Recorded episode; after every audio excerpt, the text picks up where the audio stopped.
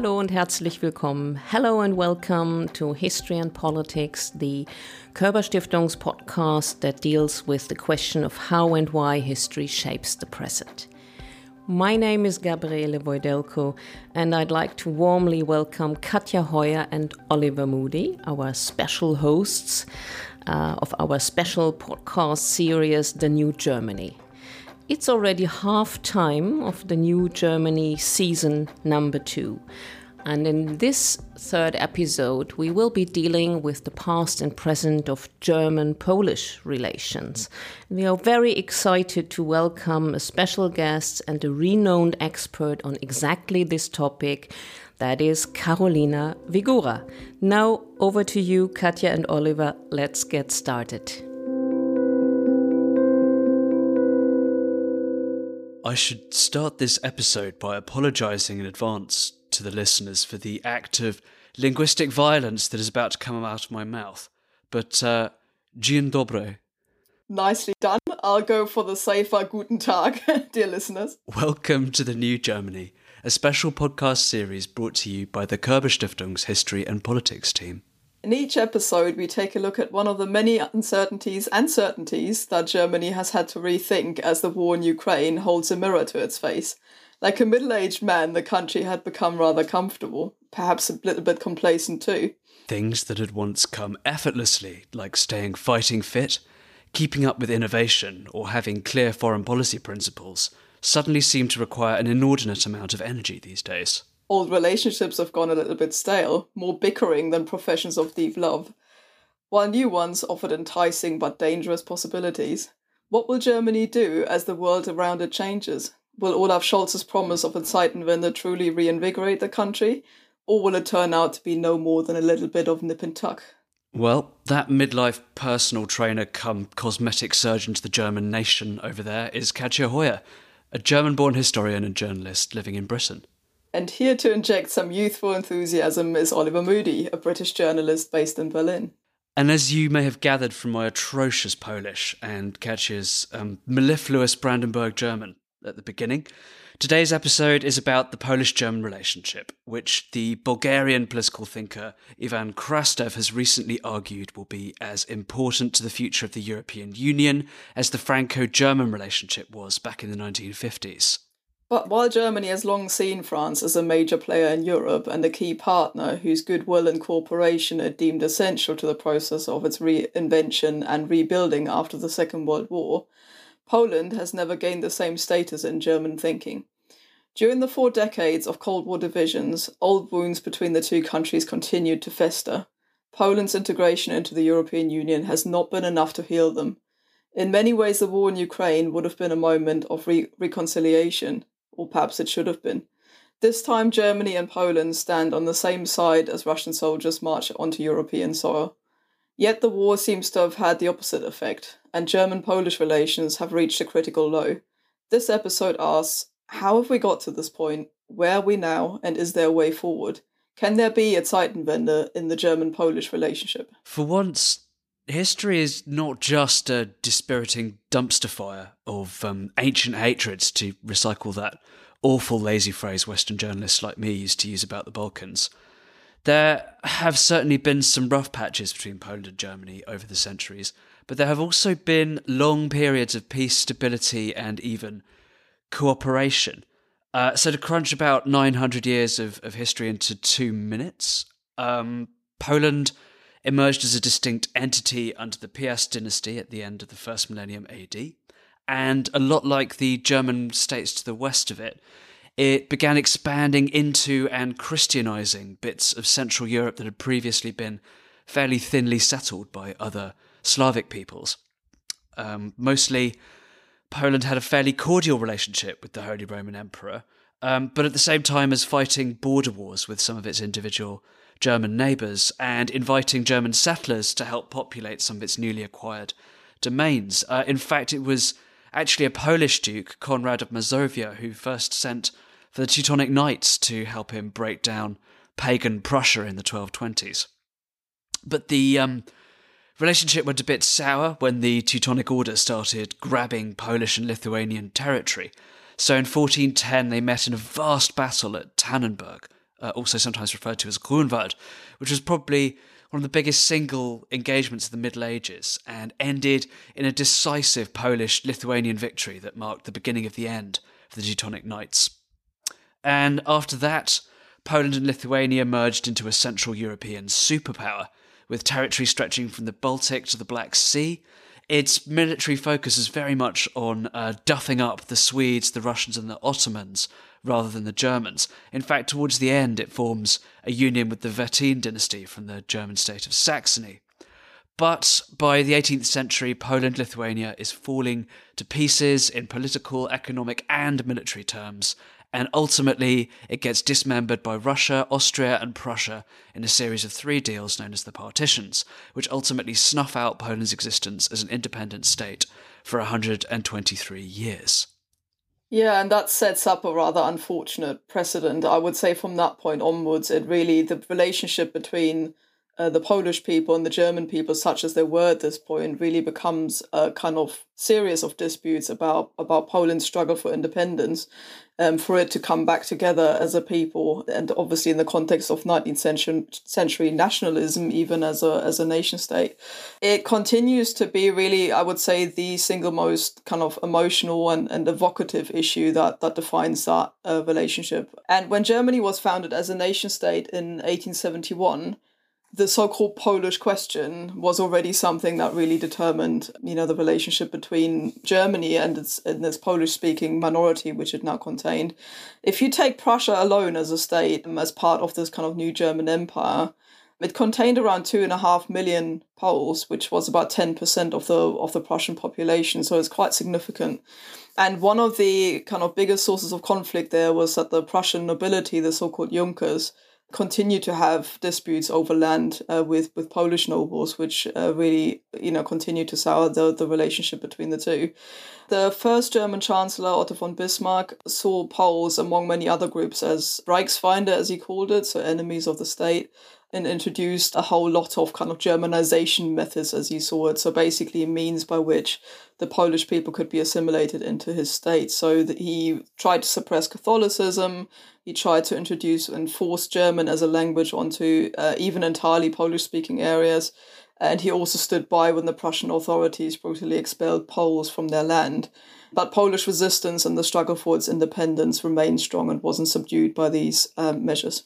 Yeah, and in uh, 1918, when Germany had been defeated at the end of the First World War, this struggle succeeded. Poland's independence was recognized by the victorious allies during this, this moment when so many nations gained their, their right to self determination. Yeah, one of the problems with this was that the victorious allies weren't entirely sure how to set up an independent Poland, at the same time, guarantee that it would have access to the sea and yet leave the very densely German populated areas, such as the area around Danzig, for example, or Königsberg, leave them with their right of self determination at the same time, which directly conflicted with, with Poland's desire to do so. And so this rather awkward solution was found whereby the so called Polish corridor was set up. So basically, a strip of land that was given to Poland that now split German areas um, of East Prussia, or called East Prussia, off from from the main bulk of the German state, and this gave nationalists, including Hitler, a lot of ammunition to work with politically. Yeah, and in Hitler's policies during the Third Reich, the the previous contours of the German-Polish relationship really found their most extreme and brutal incarnation. You settlement turned into colonization and mass brutality under the banner of Lebensraum. Yeah, and that obviously culminated in even more extreme violence during the Second World War. So you had Hitler's kind of genocidal waging of this war, um, devastating Poland. It would cost an estimated 5 million Polish citizens their lives, among which uh, were 3 million Jews. And his collusion with the Soviet Union under the Molotov Ribbentrop Pact partitioned Poland once more, and it evoked all of these old memories once again, where um, sort of foreign powers, east and west of Poland, are dividing the country up between them and wiping out the nation in the process. But in this case, including the people themselves because of the genocidal nature of, of the war that Hitler was waging. And that might help to explain the fairly radical solution that the Western Allies and the Soviet Union decided on after Germany had been defeated again in 1945. Basically, everything moved west, as something between 12 and 14 million ethnic Germans either fled or were driven out of Eastern Europe, um, as we've already talked about a bit in the episode on so called Russian Germans. Um, about half a million ethnic Germans left Poland immediately in the months after 1945, and then from February 1946, millions more were shipped out by the state. And at the same time, the USSR annexed more or less the eastern half of Poland's pre war territory. Um, these areas are now in Lithuania, Ukraine, and Belarus. And in return, Poland got the German territories east of the rivers Oder and Neisse, where the border still is today. And that territory includes some pretty important cities, such as um, Wrocław, which is previously known in German as Breslau, and um, Szczecin, uh, which used to be um, Stettin.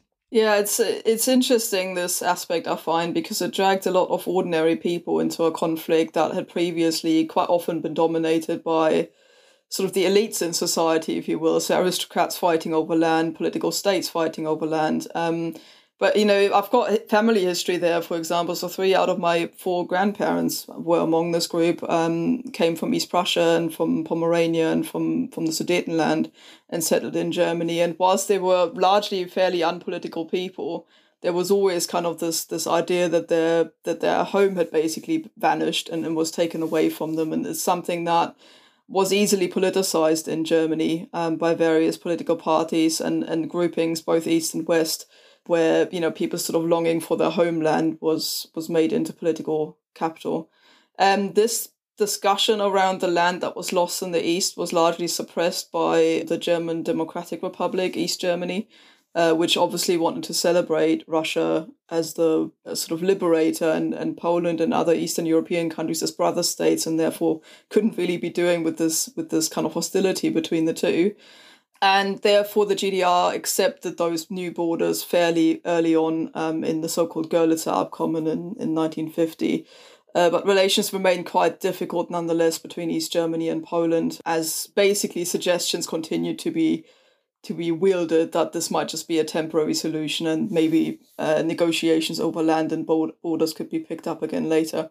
Ordinary people, meanwhile, started to come to terms with the situation, sort of particularly during the 1970s, once visa restrictions were lifted between East Germany and Poland, and many Germans travelled over there and, and spent their holidays and on the Baltic Sea, for example, in Poland, and got to know Polish friends and, and people that they um, that they spent time with. And also, many East Germans were quite fascinated by the political situation in Poland, particularly during the 1980s when the Solidarność trade union movement began to challenge the regime. So you had people like Angela Merkel, for example, uh, fascinated by this, traveling to Poland to try and uh, speak and discuss and, and talk to, to people who were involved in these political movements, whilst the GDR was still kind of relatively settled um, and not much was going on in the early 1980s. Yeah, if you look at the um, the western side of Germany in that period, it was a, a very tricky relationship um, in the early years. Bonn was very reluctant to concede the loss of the so called Ostgebiete, or Eastern Realms, those former German territories east of the Oder Neisse line. Uh, and even the, the Social Democratic leader, um, Kurt Schumacher, said it would be treason to give them up. Um, this may have had this may have been something to do with um, the fact that these the Heimatvertriebene, the people who had been driven out of um, Eastern Europe and, and, lost their homes, made up a very large and, and sort of very vocally organised section of the, the West German electorate. From the 1960s, really, the, the Pfennig began to drop that those territories really were not coming back to Germany. And the West German government started talking about the possibility of reconciliation with Poland in, in 1965.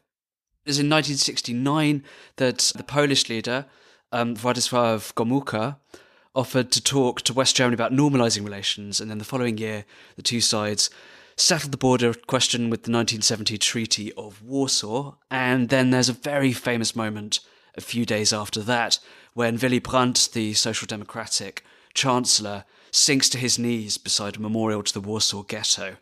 Uh, and we'll hear a bit more about how that went down in Poland a little later in the episode.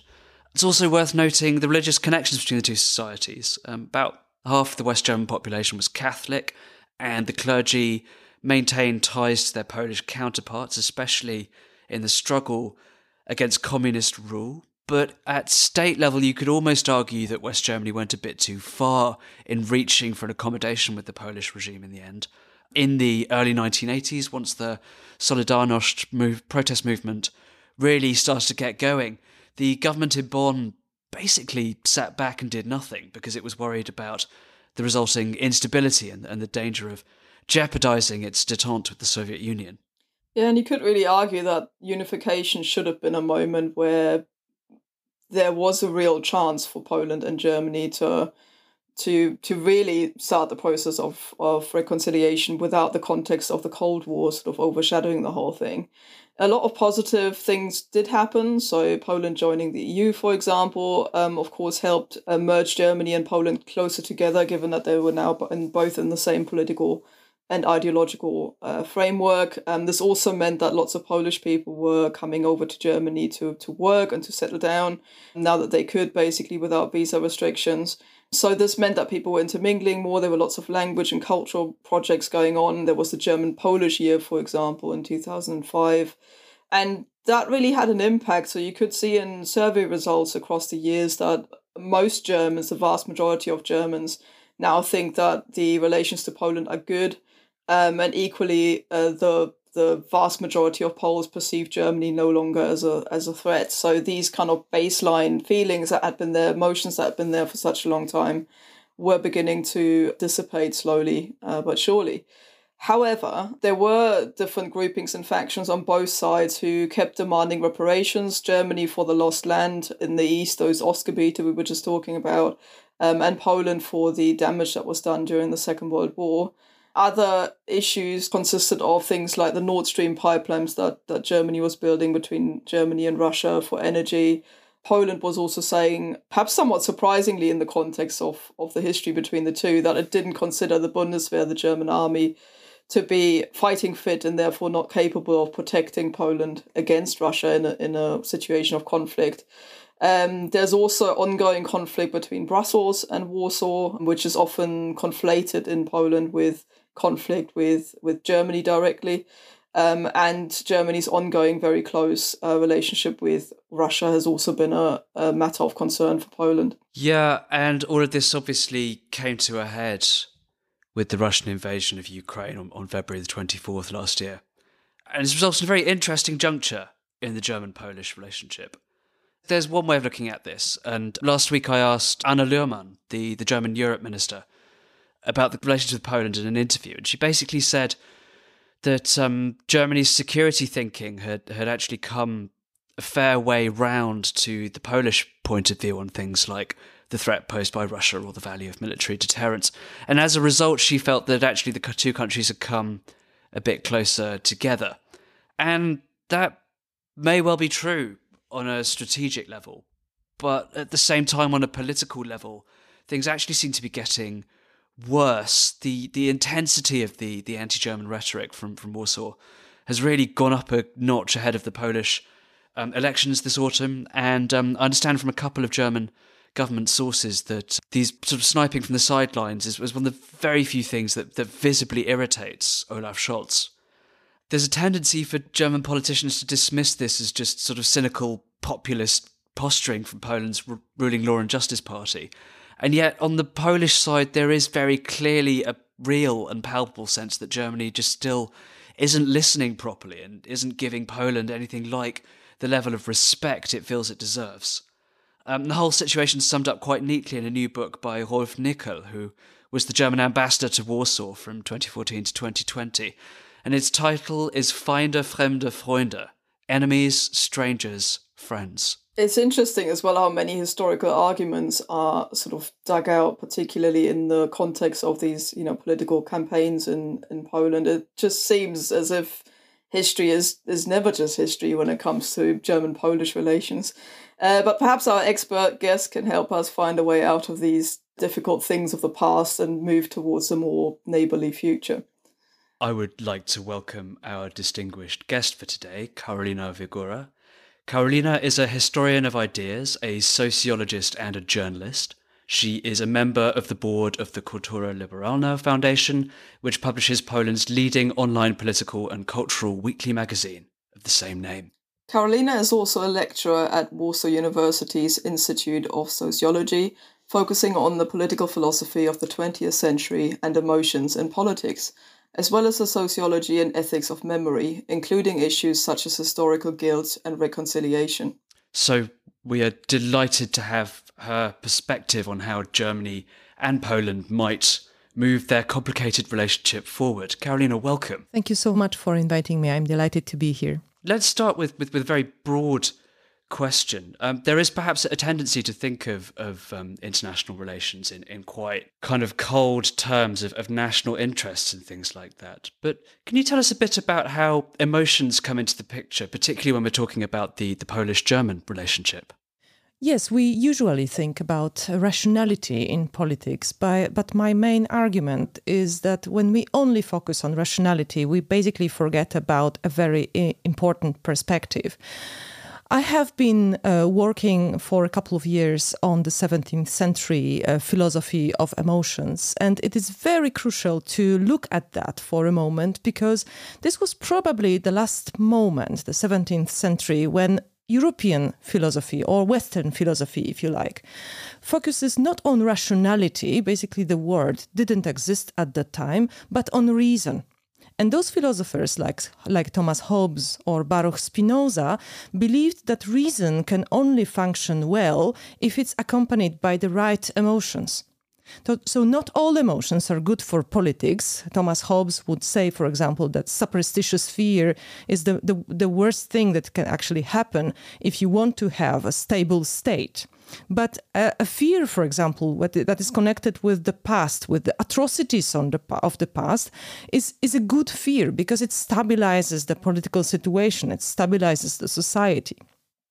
So, if you ask me about the Polish German relations, you might say that for decades after the Second World War, these relations have been based on a very good emotion. It was an emotion which you could, you could call the fear of the past.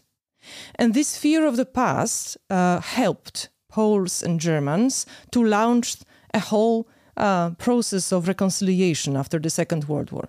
Actually, already in 1965, the Polish bishops wrote a famous letter at the, their German brothers, as they wrote, so at German bishops, Catholic bishops. And uh, in the letter, which uh, described 1,000 years of Polish German history, they included this famous sentence We forgive and ask for forgiveness. As you can imagine, in Poland 20 years after the war that was started by Germany, by Nazi Germany, to say we forgive and even more to say we ask for forgiveness was a scandal. It was a scandal, and the letter has has been met by a, a, a furious reaction of the communist government. Uh, but actually, the society was also deeply, deeply wounded by the letter. But the letter, with time, started a whole series of mutual declarations of Poles and Germans. And so the Poles, the Polish and German elites started to fight the fear, you can say, or alleviate the fear, work with the fear. Yet, uh, I think if you ask me today about the Polish German relations, we must say that the, the epoch I am talking about the epoch of bishops and politicians arming uh, each other, saying words of repentance and forgiveness to each other. So basically, people who had some moral authority. Uh, saying things of forgiveness and repentance. This epoch is is gone, is long gone. And what we say, what what, what we see here, is a deep crisis in Polish-German relations based on quite different emotions. Uh, which will be used as a chance, I believe, but it also brings a lot of dangers to the two neighboring countries of Central and Eastern Europe. It's interesting that you mentioned this uh, letter that the Polish bishops wrote because I I find it utterly remarkable that so briefly, you know, literally just a generation after the Second World War, Polish bishops would, uh, you know, would write to, to their German counterparts and basically ask for forgiveness. In turn, you also had a remarkable gesture by the West German Chancellor Willy Brandt just five years later in 1970, who basically fell on his knees in front of the Warsaw Ghetto Memorial as a as a gesture of atonement. Can you tell us just a little bit more about that and what, what effect that had? That's a very good question because, um, well, actually, uh, it it must be perhaps also said it's it's quite important that the letter of the Polish bishops was a very open one, and they also went very far. But the German bishops weren't so eager to answer in a very similar manner. They also asked for forgiveness in their letter, but they didn't say that they grant forgiveness. Perhaps a necessary footnote uh, might be also uh, given here. It is quite obvious what the Poles could be forgiving or not forgiving, but for what did they ask forgiveness? Well, for the way in which Germans were expelled from, from the territories that are uh, now Western Poland but belonged to Germany before the war. Of course, the decision was not of Poland. We weren't uh, guests at Yalta, but still the Polish bishops were, were taking responsibility for the way in which it was done.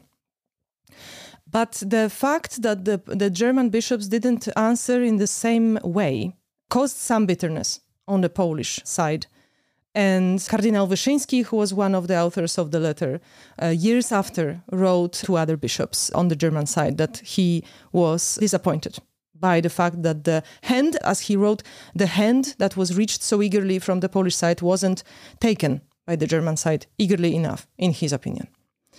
Now, as for the uh, Willy Brandt's gesture, a very powerful gesture, Timothy Garton Ash, a British historian, once wrote that if the 20th century were to be described in one photo, in one photograph, this would be the photograph. Uh, Willy Brandt kneeling at the Warsaw Ghetto Memorial. But listen, this is not a gesture which was aimed at the Poles. It was a gesture which was aimed at the uh, Jewish people who were victims of the Shoah and not at the Poles. And this was also seen by the Polish government and the Polish intellectuals. The Polish government basically didn't want to react at all, they didn't want to show it even in the media. The Polish intellectuals, on the other hand, understood that Germans have a lot to do in the Central and Eastern European region. So not only Polish victims are relevant. I think it's a quite different story, this gesture. Not a, a story of Polish German reconciliation but an important uh, story of how Germany, after the Second World War, was changing its attitude and politics towards its own history. It seems like so much of the modern history of the German Polish relationship is a story of missed opportunities for reconciliation.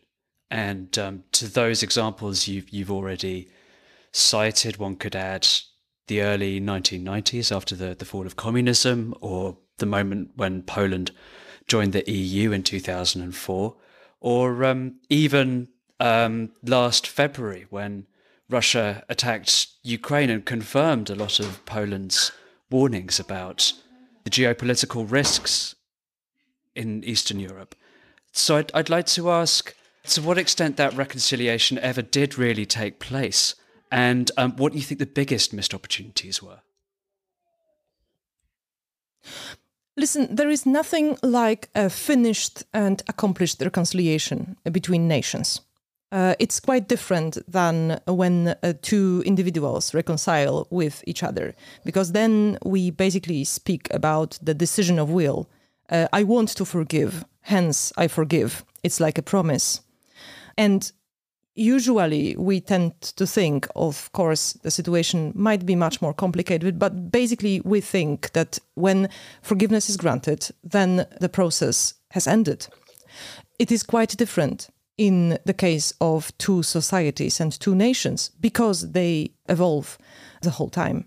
So, in the case of, of Polish German reconciliation, I would rather speak about phases, not about one and forever ended and accomplished process of reconciliation. I would say that in the definition of the former epoch, uh, the epoch when globally many politicians were traveling and, and asking for forgiveness uh, for not only for the Shoah, uh, not only for for politics in Europe, but also for colonialism, etc., etc. So this in in the in the categories of the the former epoch of those festive ceremonies with, with photographs and lamps and shooting lamps, the reconciliation was somehow accomplished. But it has been not accomplished in the new in the new sense. I will explain now what I mean. First, the moral authorities don't play such a big role anymore. Uh, neither in Poland nor in Germany nor in the globalized world. We live in the times of social media when individuals have a stronger voice than ever before. A French sociologist, Pierre Rosanvallon, calls it the individualism of singularity. We define our attitude to politics, our emotions, not with regard to the society we come from, the social group we come from, but rather regarding our own experience. So this is the singularity. And the, from this perspective, the, the fact that someone says uh, we should now forgive the Germans or we should now uh, repent uh, because of what we have done to some other nation, this is not, that, that doesn't have to be convincing. And we see more and more that those uh, f- gestures of, of yesterday, they do not have such an influence as they did before. This is one thing. Another thing is the influence of the war in Ukraine. Namely, as you very rightly said, the war in Ukraine confirmed something. It has confirmed that there is a very relevant and important experience of Russian imperialism that has been coming back not for 10 years, not for 20 years, but for 300 years in Central and Eastern European region. From this point of view, not only Warsaw, but also Tallinn, Vilnius, and other places in Central and Eastern Europe say today, we have been right, and Germany wasn't. And from this, there is this large wave of criticism towards Germany and its international politics in the past in the past years.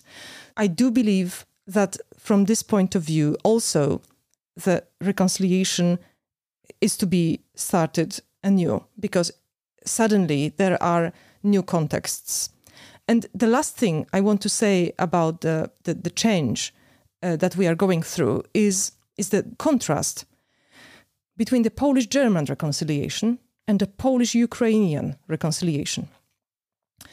After 1989, Poles and Ukrainians attempted to have a very similar reconciliation process that was before accomplished between Poland and Germany. So, again, visits to important places, festive ceremonies, mutual declarations, etc., etc.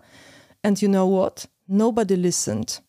It was not relevant to anybody. There were a lot of resentments because of very complicated Polish Ukrainian history that took place mostly during the Second World War after the Nazis basically radicalized the nationalist groups in Ukraine, but also before because of Poland's role in Ukraine as a state that we very often say today was colonizing Ukrainian territory. So there is a very there was a very bitter relation despite the attempts to reconcile. But then political practice changed everything. So we had first the Orange Revolution, then the Euromaidan, and now we have the war in Ukraine.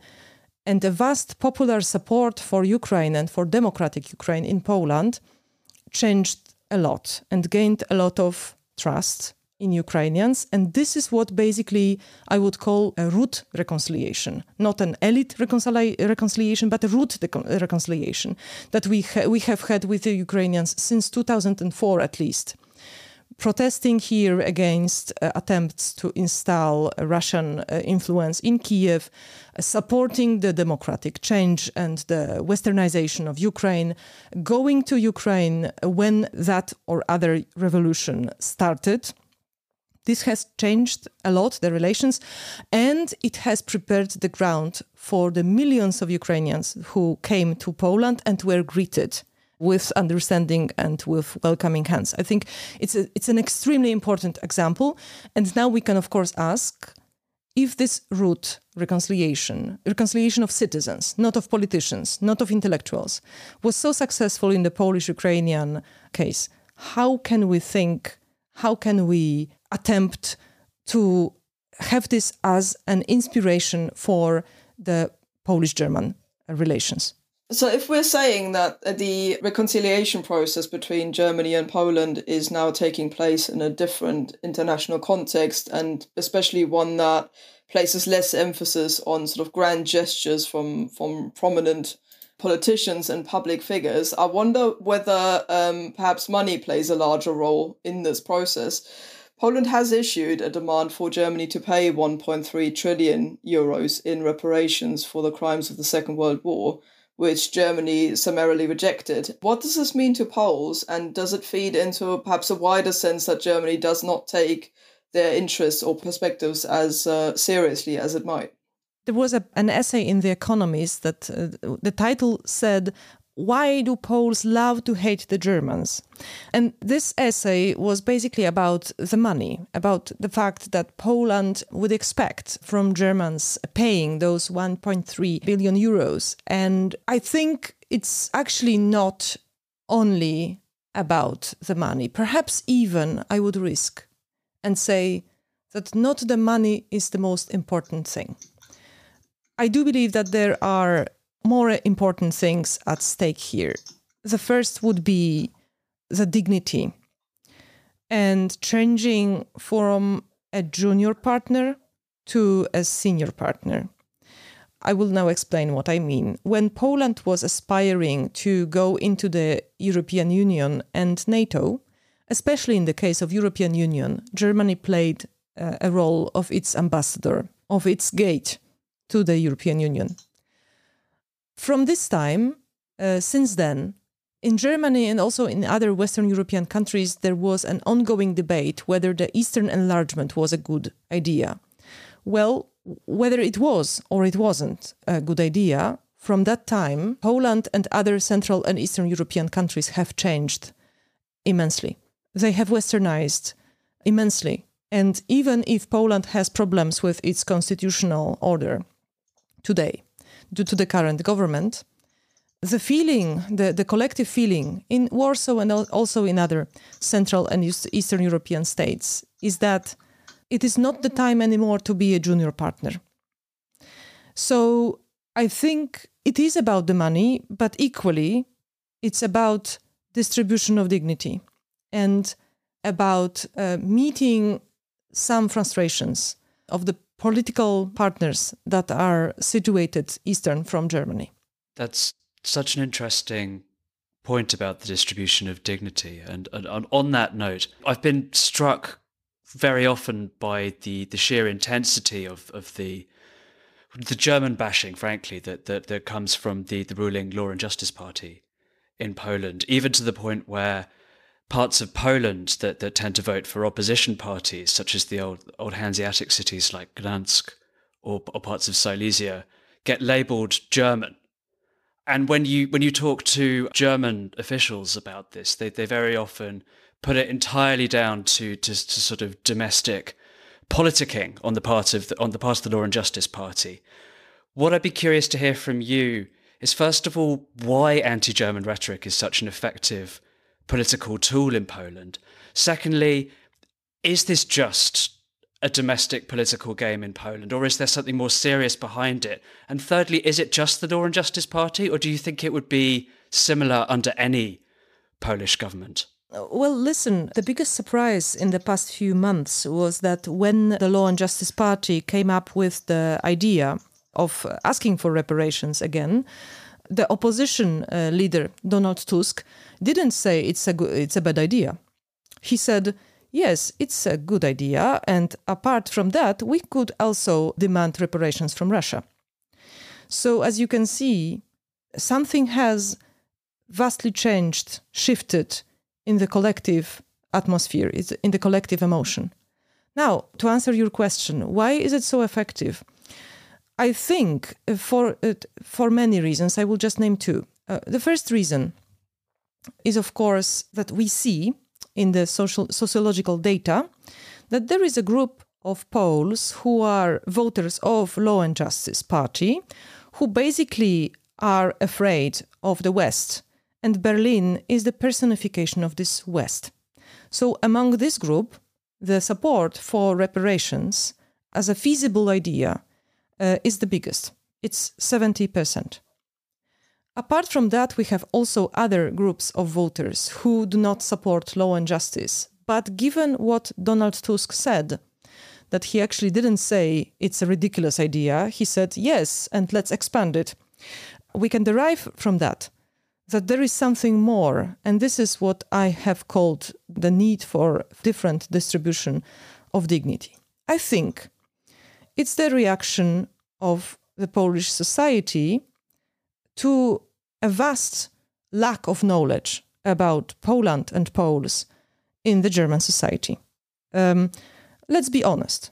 Uh, those are very close neighbors, Poland and Germany. We could be very good partners, and economically, we are very good partners, by the way. But as for the knowledge, those two societies have scarce knowledge about each other, but the knowledge is smaller on the German side.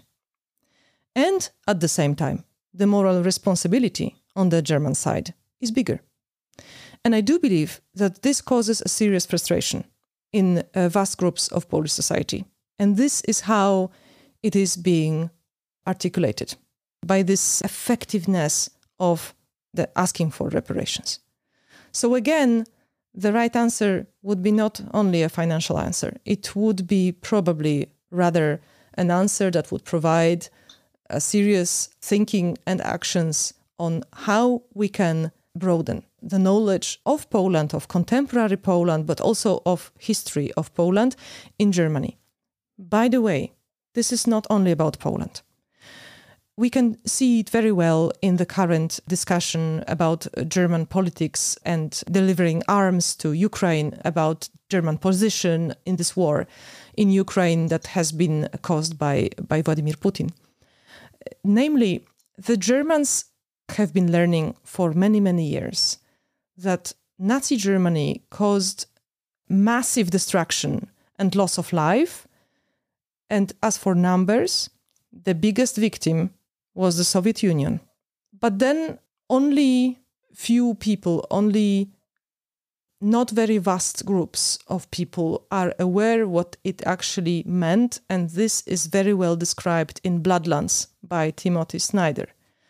Namely, that the Soviet Union as such could be the biggest victim as for the number of the of the deaths, but in fact, the Ukrainians and the Belarusians and the Poles were biggest victims. Those were the, the bloodlands. In this respect, I think what it calls for is not only change in relation of, to Poland, but actually change in relation to Eastern and Central Europe. And I think also because Germany has been so inspiring and so wonderful in reflecting on its own guilt and responsibility. Perhaps it's also time to think about guilt in a very old and new sense, in a way. Karl Jaspers has written this wonderful and important essay, which is called the Schuldfrage, the question of guilt. And he dealt there with the German guilt, of course. But I think it's the time, and we could do it in Europe. We could do it together, and then we could talk about it with the Russian intellectuals. I think it's the time to ask the question of the Russian guilt.